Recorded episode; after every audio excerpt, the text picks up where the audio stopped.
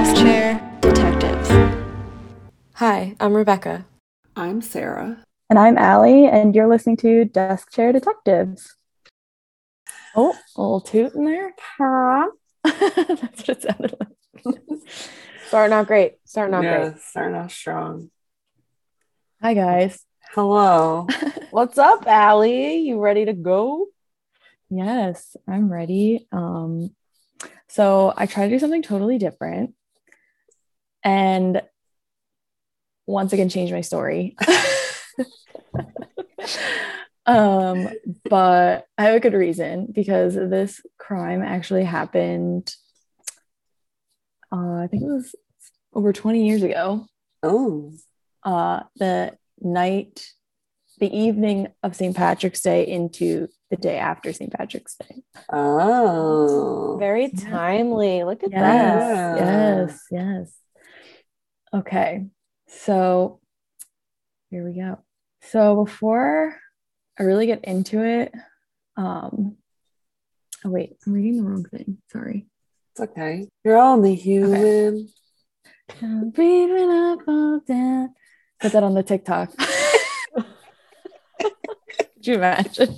Embarrassing. Chuckie Finster shirt. Um, okay.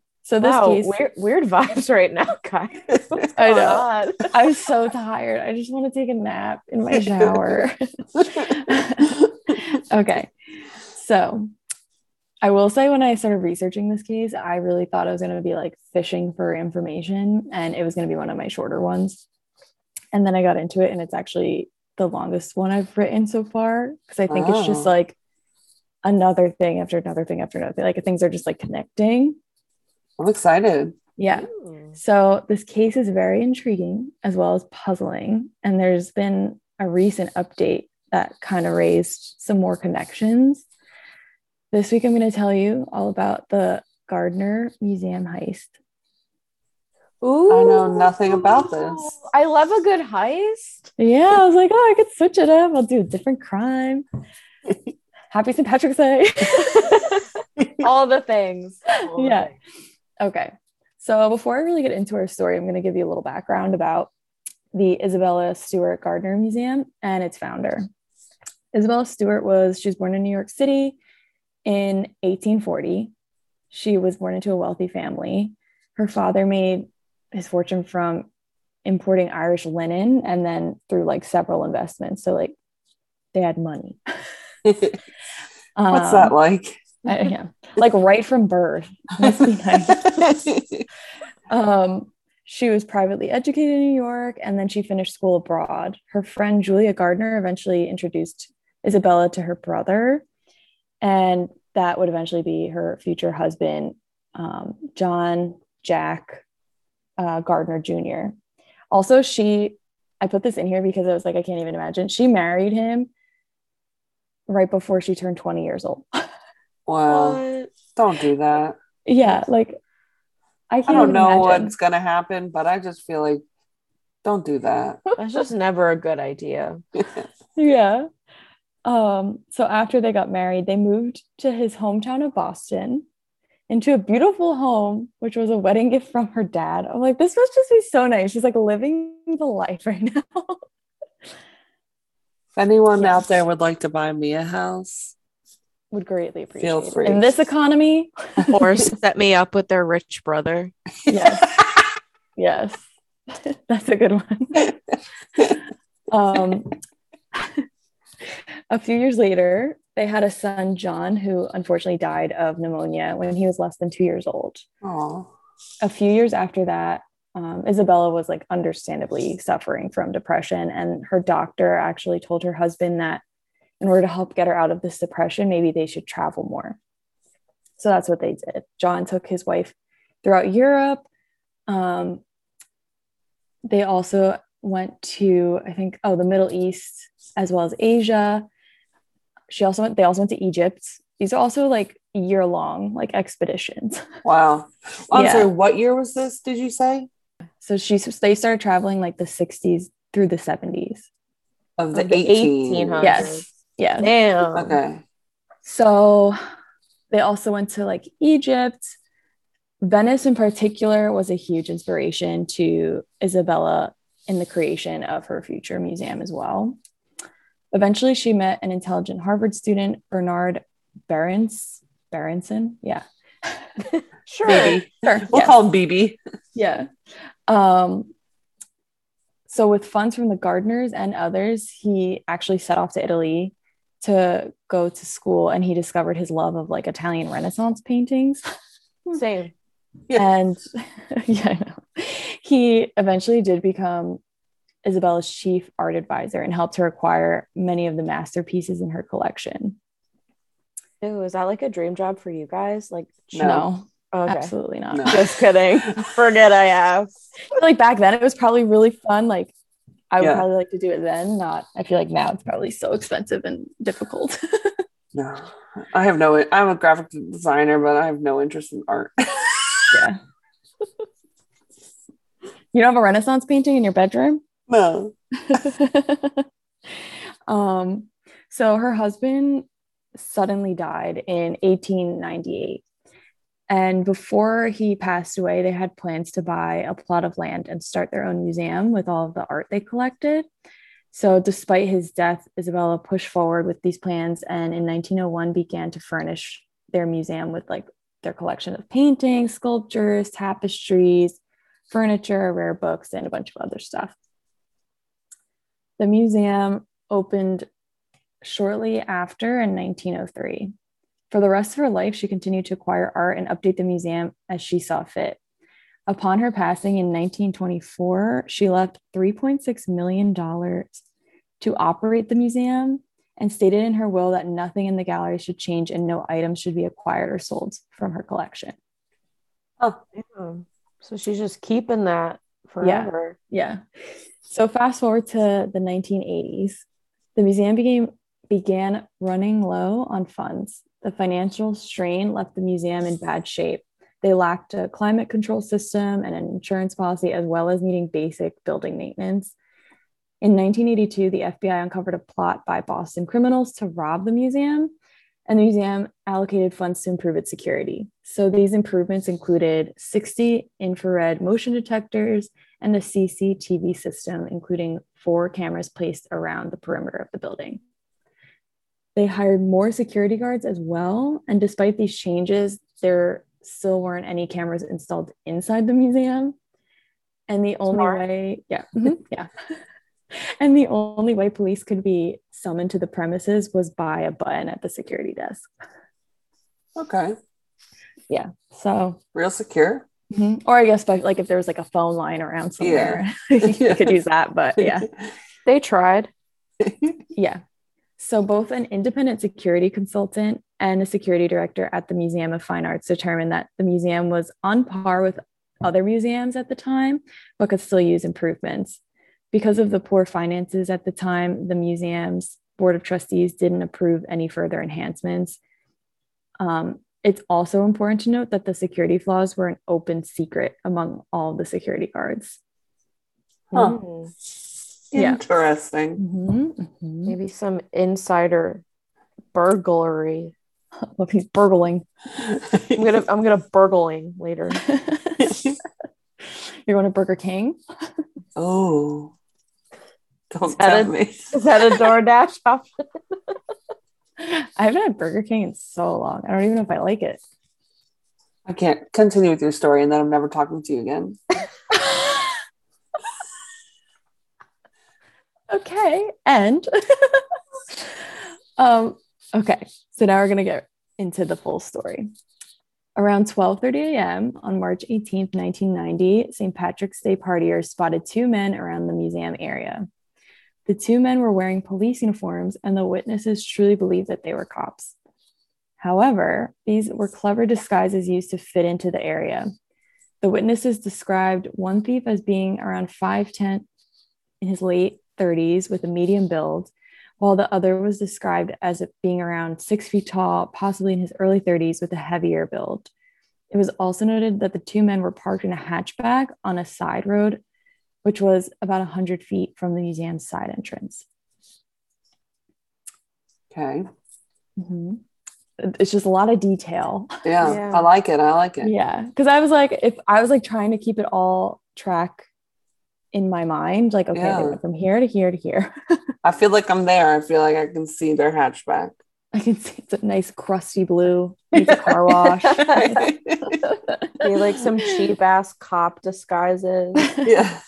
There's a funny part, oh, like in a few minutes that it's definitely made me laugh out loud.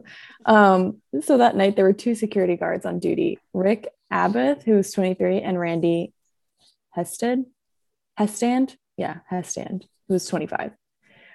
Rick was a regular night watchman. However, it was Randy's first time on the night shift.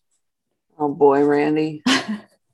So was there like a St. Patrick's Day party going on? Yeah, so it was Yes. like it was like that St. Pat St. Patrick's Day was like the day before. So it's like 12 30 a.m. Like on the Okay, in. Boston, right? yeah, Big celebration. yeah, There we exactly. Mhm. So museum security po- policy maintained that one guard patrolled the gal- galleries with a flashlight and a walkie-talkie while the other guard stayed at the security desk. Rick went on patrol first, and during his patrol, fire alarms started sounding off in several rooms. Since he couldn't find any evidence of smoke or fire, he went back to the security room to check the fire alarm control panel.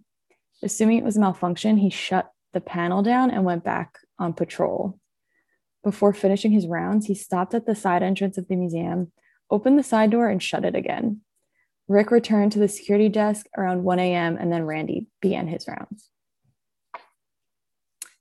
So at about I can't one- tell which one of them is shady yet, but I know Yeah, one of them are. so at about 1:20 a.m., the two men drove up to the side entrance, parked, and walked up to the side door. They rang the bell, which connected them to Rick at the security desk. The thieves claimed to be police stopping by to investigate a disturbance and asked to be buzzed in. Rick could see them on the CCTV cameras that had been installed outside, and he believed that they were wearing real police uniforms. So, though he was never really aware of any disturbance in the building, he figured since it was St. Patrick's Day, a partier could have hopped the fence and someone saw and reported it. Mhm.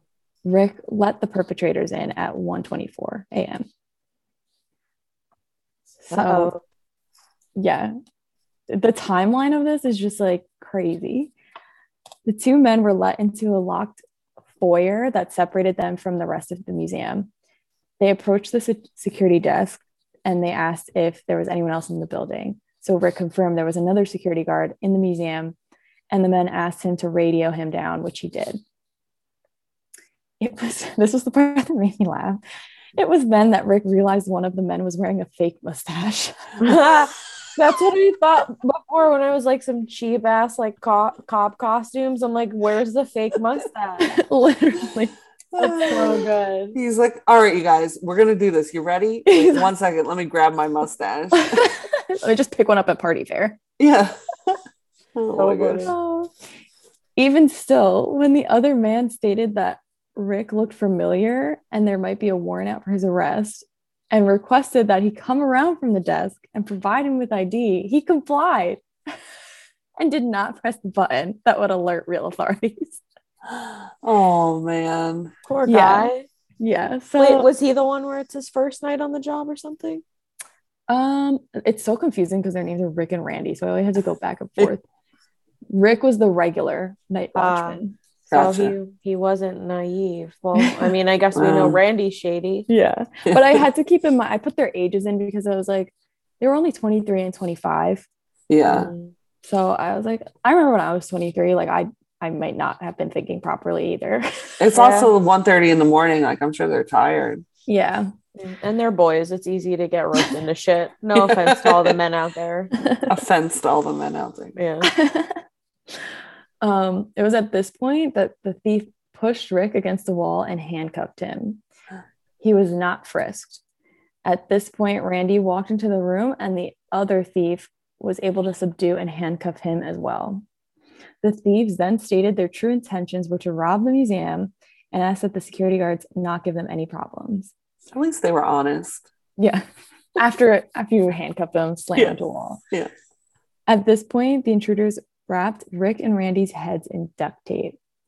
The thieves guided the guards to the basement and handcuffed them to a pipe and workbench. They took out their wallets and studied their information and then explained that now they knew where they lived and they shouldn't be telling authorities anything. But if they didn't, they would be rewarded in a year. I don't like that. I don't like the duct tape around the face. That Wait, part, Did Okay, they sorry. duct tape their heads together or no. just, So they like, just put we don't know. I don't like that. That's where your mind went. Oh my god. Like back to back. No, no. That's a, that's Could a, you imagine doing that? And then they're trying to like get them in the basement. It's like, come on, guys, let's go. They're like, that's like immediately what I imagine. I'm gonna find you a therapist's number. they they just duct tape around their like whole heads with like their eyes covered and mouths covered and everything. Oh, I don't like that. Yeah. Um so the what I thought was interesting too was that the thieves didn't need directions to find the basement and it only took them about 15 minutes to, to subdue the guards. Hmm. Yeah. So the thieves' movements throughout the museum were recorded on the infrared cameras.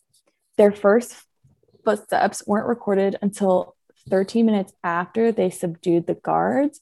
However, it's believed they might have waited to make sure no real cops were alerted to the situation before they started walking around the museum.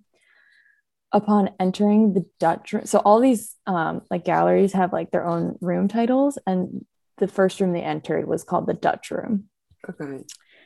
The thieves crushed devices that beeped when people got too close to the artwork when they first walked in. Hmm. In the first room, they cut four paintings from their frames, took an ancient Chinese gu. I think that's how you pronounce it. It's an ancient, I literally typed it in here because I knew one of you would ask what it was. it's like an ancient, like ritualistic vessel that like they use for wine and um, other like spirits Huh. in uh, di- different dynasties. Wait, so were they just like walking around this museum, just like carrying a whole bunch of shit? So I- they they cut the paintings out of the frames. So they probably like cut them out and rolled them up. Because I think it's all canvas, right? So Yeah. I've seen that. You can Mhm. just like cut it out. Yeah. Damn. What was their? Uh, this is like derailing, but I'm gonna do it anyway.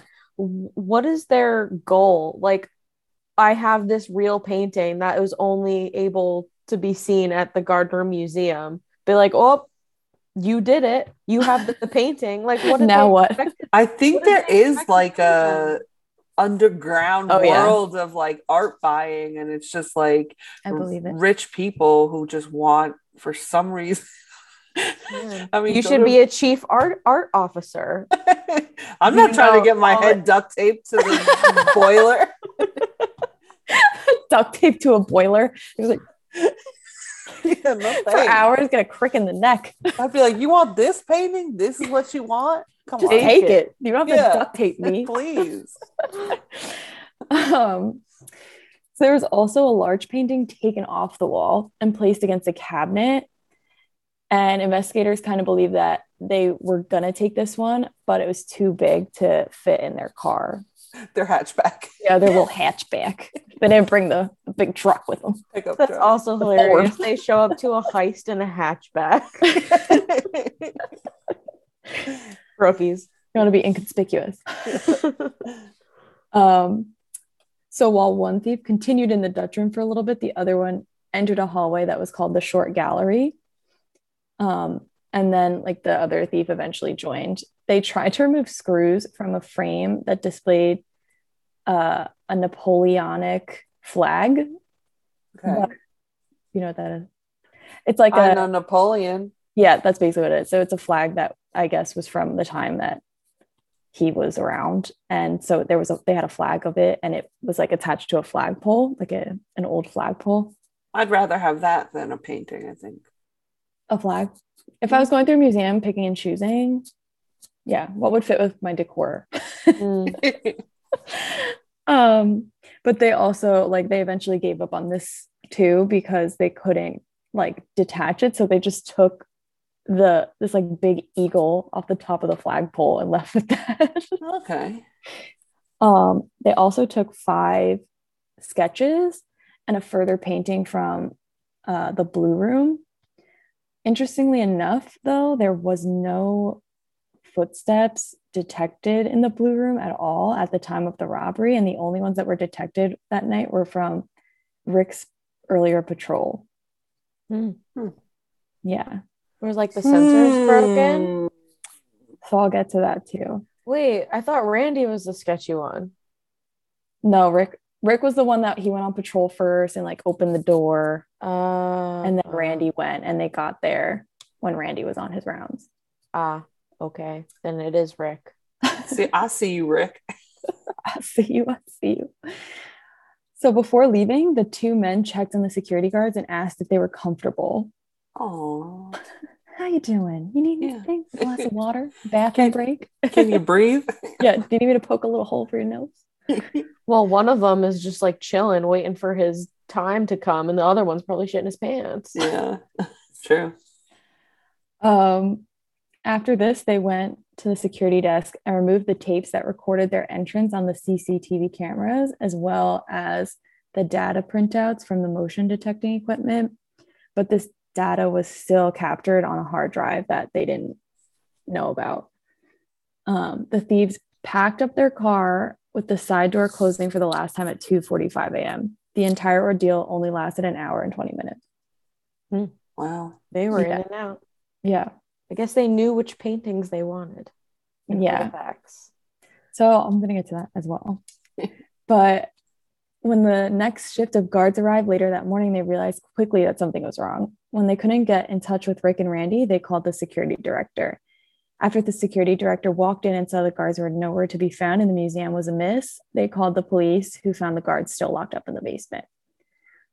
In total, there were 13 works stolen, and they included The Concert by Vermeer, The Storm on the Sea of Galilee by Rembrandt, A Lady and Gentleman in Black by Rembrandt, Self Portrait by Rembrandt, Landscape with Obelisk.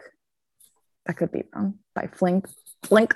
Just own it. Yeah. Yeah. That's what Uh, it was. Chez, Chez Tortoni by Monet, five sketches by Degas, the ancient Chinese gu, and a French imperial eagle finial. and that Lot little oh, hatchback, yeah. little clown car. Wow. That's a lot. Yeah. So in 1990, the FBI estimated the value of the haul to be $200 million. what? I bet it was the eagle. The eagle really put it over. You think it's the eagle, Rebecca? What do you think? It's the gu. The, It's gotta the be the gu. gu. I hope I'm pronouncing That's what I would take. Yeah. Um, but the estimate was raised in the year 2000 to 500 million. I'm sorry. I don't think anything is worth five hundred million dollars. like what? yeah. All in one place. Like that wasn't even everything in there. That is Money- crazy. That's why that lady was like, "Don't touch, Touch anything." anything. God, money's like fake. Like how did how is how is that a thing? How is all of that worth five hundred million? You're getting too deep, Rebecca. I'm a conspiracy theorist. This is what I do. Um, the most expensive artwork stolen was The Concert by Vermeer. It was one of only 34 of his paintings, which accounts for half the haul's value. In 2015, this painting was estimated at $250 million for just the one painting. Yeah. Uh, Mhm. Okay. I got some acrylic paint in my closet. I'm gonna start. you should. You should take up a, a hobby. Maybe you can make some moolah.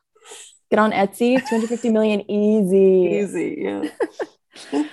Um, I gotta, cons- I gotta consult with my chief art officer first before Yeah. we do the Etsy yeah, you gotta make you gotta pull some money in. Yeah. Um, experts believe that it's the most valuable stolen object in the world. I thought that was so interesting. Wow.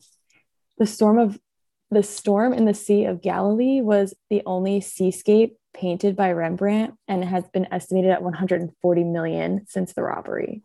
Damn. People really like art. Yep. Not you though. Miss art director. Um, but if you thought that the works were carefully picked by the most valuable, you'd be totally wrong.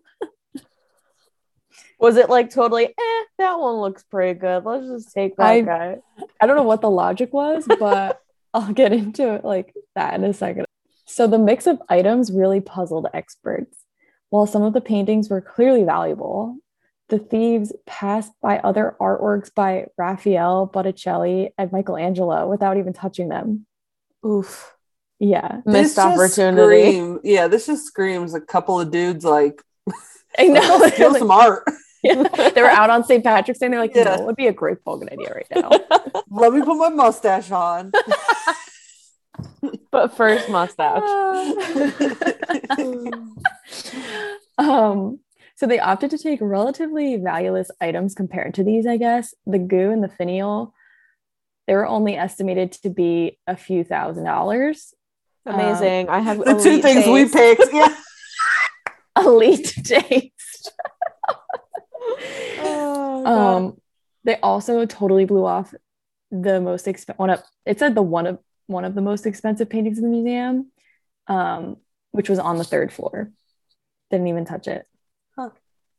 Mm. Um, so as you can assume, there were several people of interest in the initial investigations. The FBI immediately took over because the artwork was likely going across state lines. What's crazy about this case is that there was so much lack of physical evidence. There was no footprints or hair found, and any fingerprints left on the scene was were inconclusive because they couldn't tell if it was employees, patrons, or the Mm. thieves. Yeah, it's That's like a a really good public point. place, right? Like so many people Yeah. come in and out and Exactly. Um, DNA evidence that was tested in the years following seemingly got lost in their files as well. I'm sure. Due to his suspicious behavior on the night of the crimes, Rick Abbott was investigated as a suspect very early on. One theory the FBI had was that when Rick opened and shut the side door, it was a signal to the thieves who had been parked right outside. However, Rick said that he did this regularly to check that the door was locked. Another key factor in the case against Rick was that the only footsteps recorded in the Blue Room that night were his. And upon further investigation, a security consultant deemed that the motion detection devices in the area were all working properly. Huh. Wait, Rick made if they were if they were all working, and that was the thing Yeah. he turned off. so he turned off like the fi- he turned off the fire alarms basically Okay, because they were going off. So he thought it was a malfunction. sure. Um, yeah, I thought it was. It, there's like so many little things where I'm like, mm, that doesn't make sense. Yeah. this case. Um, despite all of this, Rick maintained his innocence, and an FBI agent investigating the case determined that the guards were too incompetent to commit the crime. oh, poor Rick and Randy. I'm sure like- Rick is what- like, And what reasoning is that? that sentence is like in history. That's on their people Wikipedia page. right? I'm sure Rick is like, hell yeah. I'm I'm not even connected to this because I'm too incompetent. Rick's living a long and happy life 20 years later. yes. Poor Randy though, he got his head duct taped and everything. He Oh my god! Imagine, I just imagine taking the eyebrows, like all of your facial hair, just like, No. and if you had chapped lips, oh my god! Oh, that's worse than the bloody milk mustache, I think, from last week. Any blood around my mouth, keep it away. Thank you. Yeah. No thanks. No.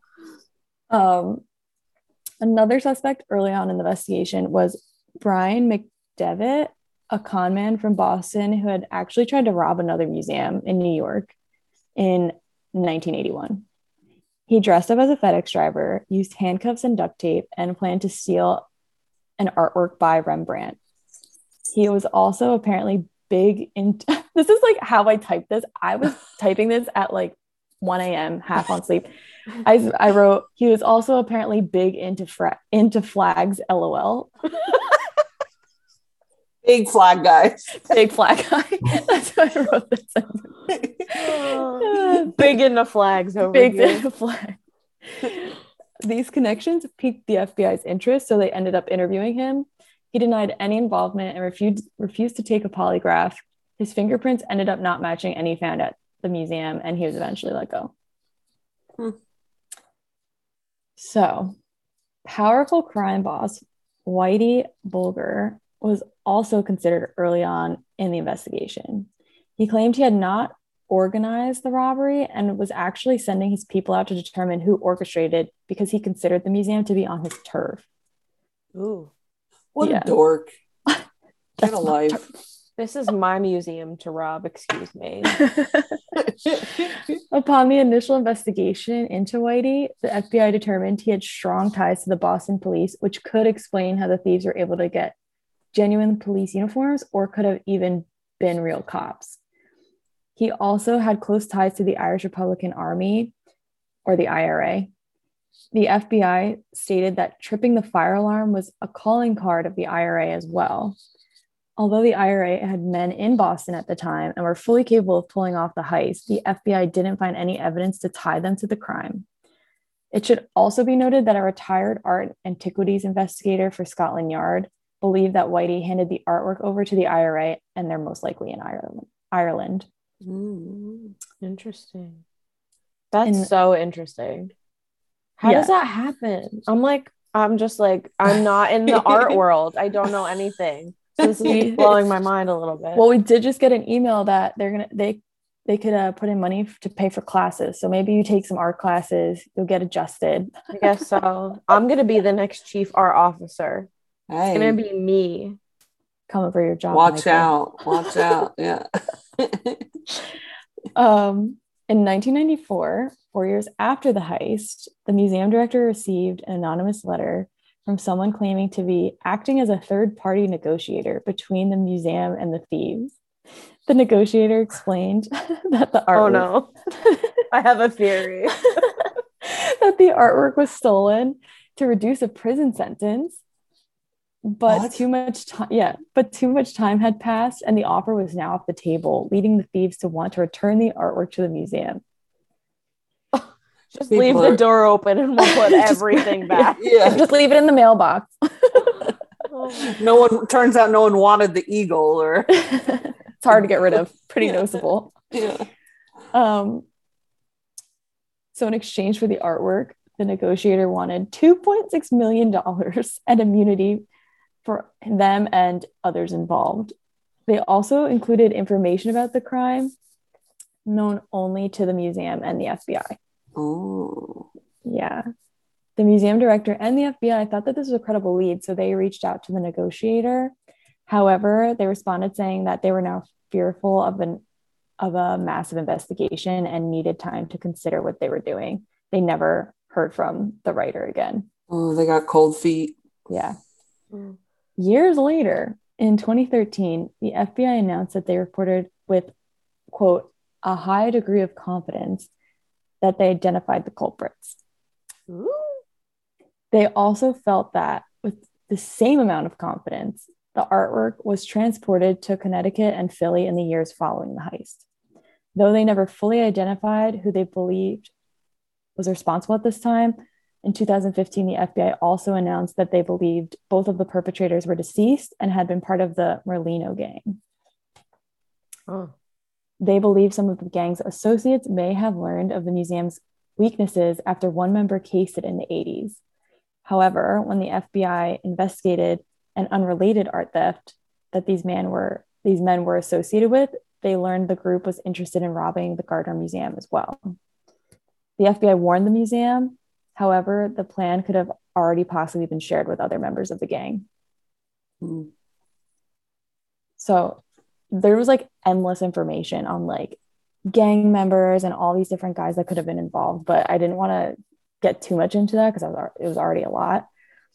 A lot of these guys are now deceased. Ultimately, though, the FBI believes that a man named David Turner and his friend and fellow associate George Reissfelder That's a mouthful.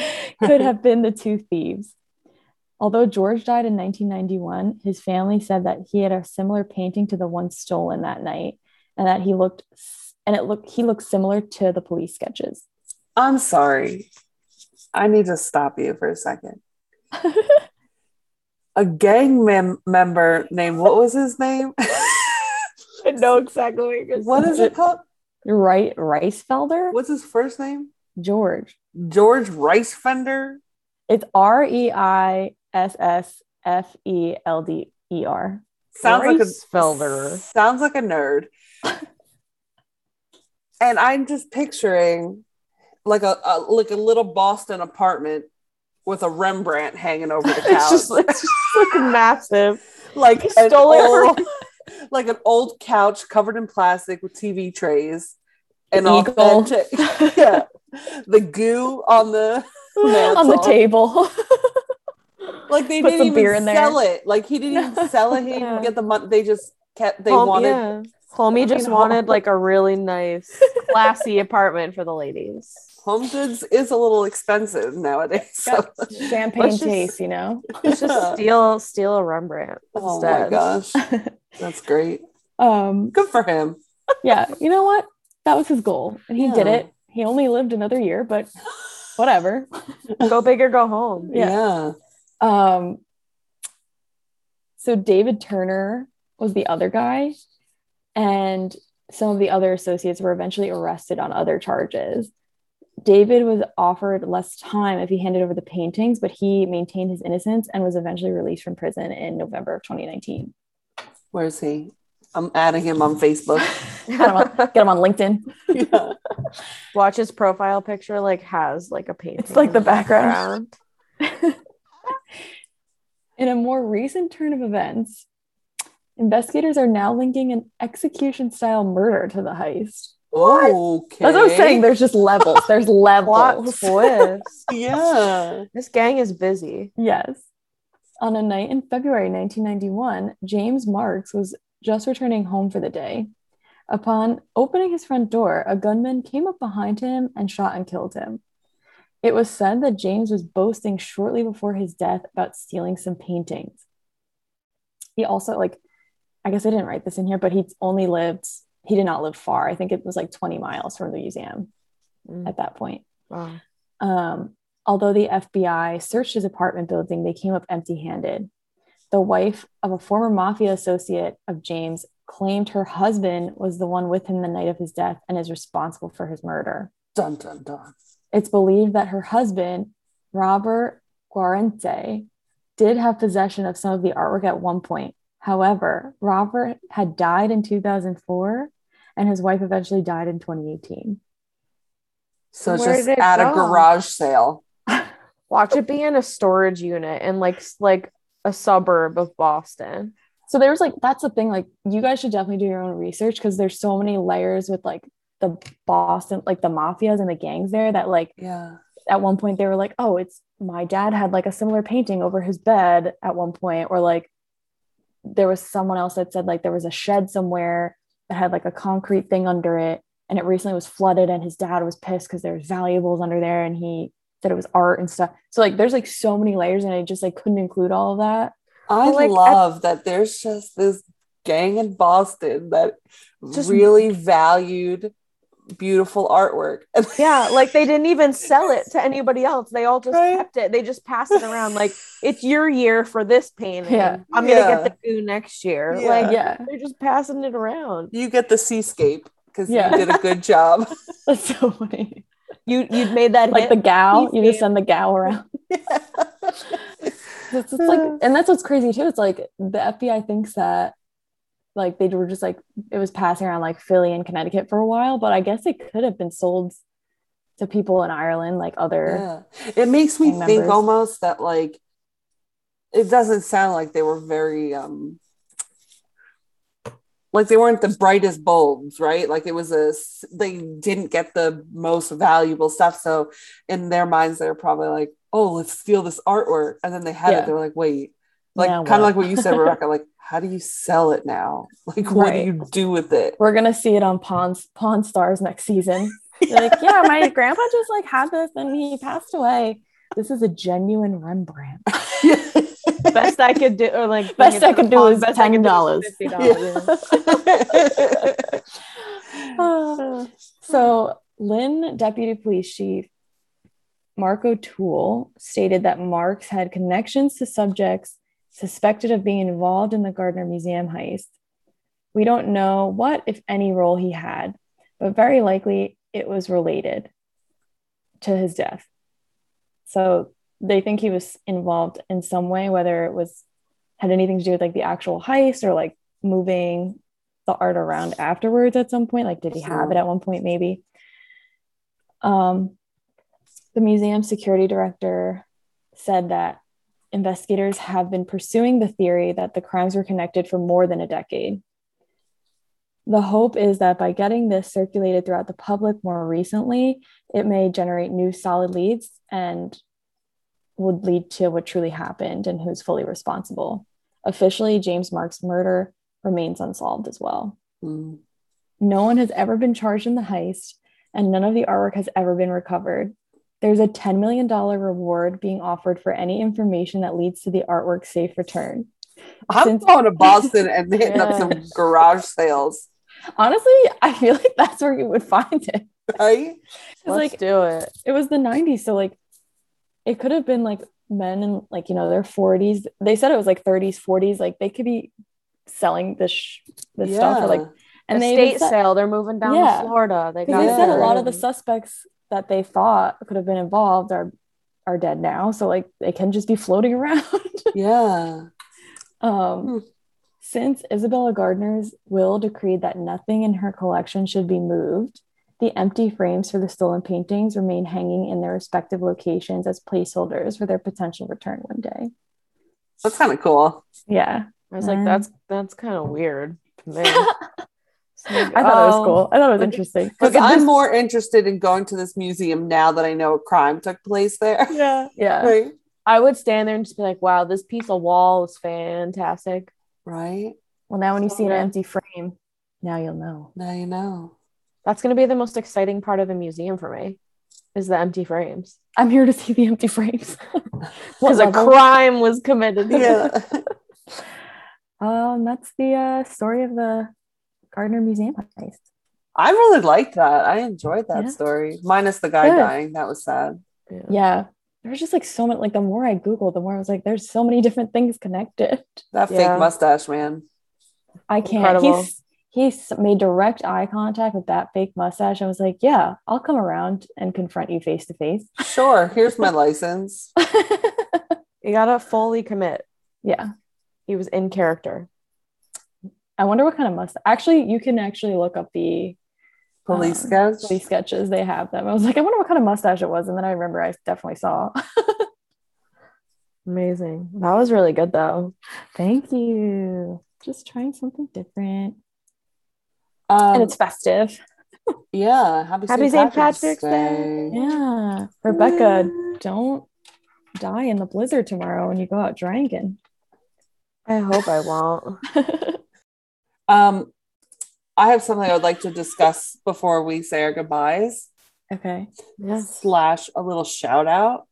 I was talking to our coworker Lil yesterday, Mhm. and she was telling me how her fiance, Fiance. fiance Paul, is our number one fan. It's not our Aw, mom's. It's Paul. really? Yes. And he was saying, "You guys always say you only have three followers, but he's a fan, and that's all that matters." Oh, that's So, so nice. we heart Paul. Thank you, Paul. So Yeah. good. Well, are you ready to go next week, Sarah? Oh. No. Oh, Ooh. No clue what I'm doing. I have Well- one that I want to do, but I think you'll know it, and then I don't want to do that. But it's very spooky. Ooh. I'll think of something. Okay, I would like to go DoorDash something before RuPaul's Drag Race starts. Oh yeah, it's gonna start mm, soon. Yeah, I Okay. gotta make my marinated chicken now. I don't like that you marinate chicken. You're like 22 years old. I literally just I've marinated it for the first time. I was gonna cook before, but then we were ready, so I'm like, you know what? Let's let this marinate. Yeah, soak it in. I'm gonna go drown in my shower. It's been nice knowing you. As long as you I hope you little enjoyed my last podcast episode. Well, I gotta go. Bye. Bye. Ooh, Bye. I hate us. Spooky. Resources for this episode include gardnermuseum.org, wikipedia.com, artnews.com, and the Boston Globe. Desk chair.